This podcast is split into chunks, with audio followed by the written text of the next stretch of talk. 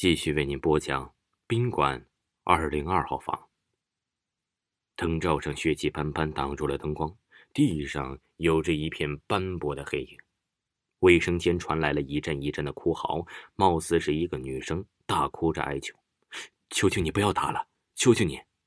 另外一个影子投射在墙上，凶神恶煞，貌似是一个中年男子，并没有答话，只是抡起皮带。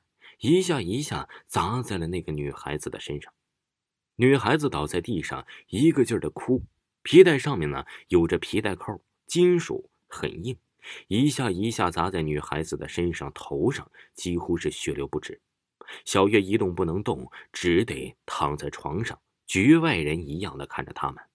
女孩子最后已经失去了所有的力气，在地上蠕动着，而男人似乎也打累了，转身丢下腰带出门。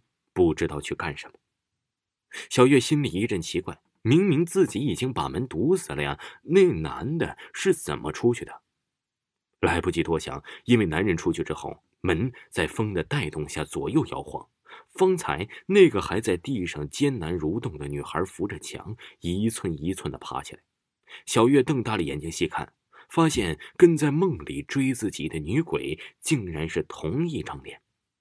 可是梦里是个女鬼呀，难道她一定会死？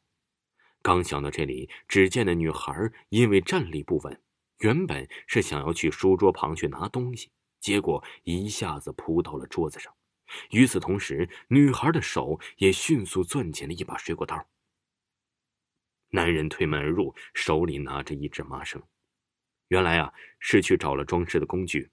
看见女孩已经站起来，不禁又是一顿臭骂，抄起放在一边的皮带：“你居然还敢站起来！我打的太轻了，是不是？”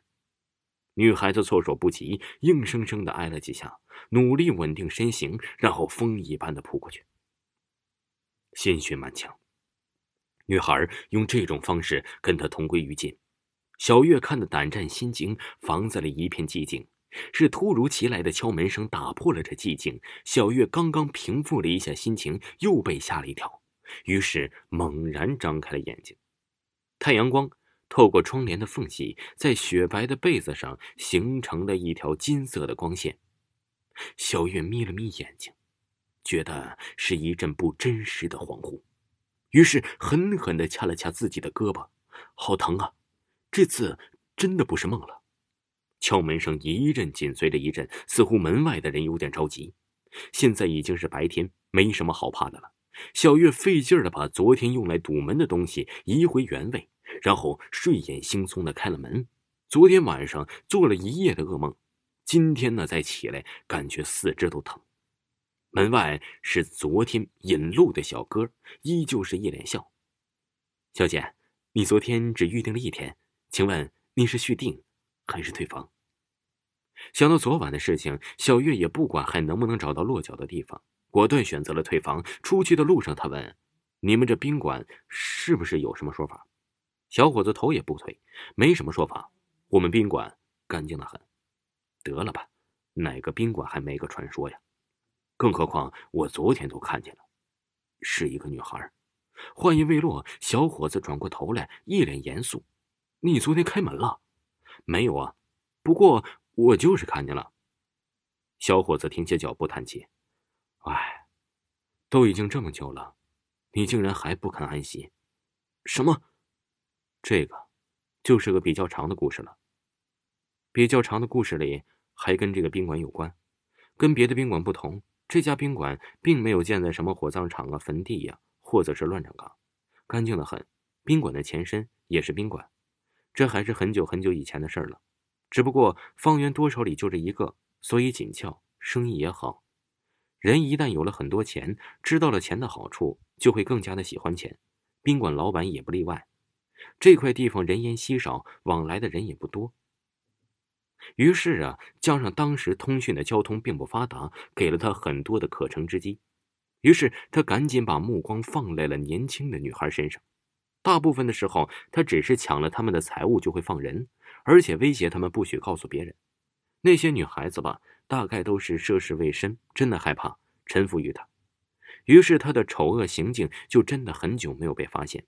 而实施这些的时候，都是在小月隔壁的房间二零幺，一直到遇到了小月从梦里见到的那个女孩。女孩不肯交出钱财，也不肯乖乖听老板的话，甚至还趁老板不注意的时候偷偷跑了出去。他想报警，想找人把他那些丑恶的行径公之于众，但是刚刚跑出了宾馆的大门呢，就被抓了回来，然后。便是小月亲眼看到的那一幕：女孩杀死了宾馆老板之后，将其拖到了二零幺房间，但是紧接着也因为失血过多不幸身亡，两个人都死了。所以说，每天晚上，当年的那个女孩子都会现身，去来找这个旅店的旅客，希望可以为自己沉冤昭雪。但是据说那个店主人的灵魂也不得安宁，活着的时候是一个恶人，死了之后依然是个恶鬼。每天都会去挨个敲门，只要有人开门，就会被他弄死。小月不知怎的，昨天并没有听见敲门声，大概也因为是死去的女孩子同病相怜，暗地里保护着她逃过一劫吧。后来，小月离开了那家宾馆，新找的宾馆虽然位置更加的偏远，却也没出现像之前一样的幺蛾子，住的还算是顺利。不过回想起那一天的梦境，依然清晰的印在脑海里。每每想起，唏嘘不已。听众朋友，宾馆二零二号房到这里就为您全部播讲完毕，请您继续收听以下的故事。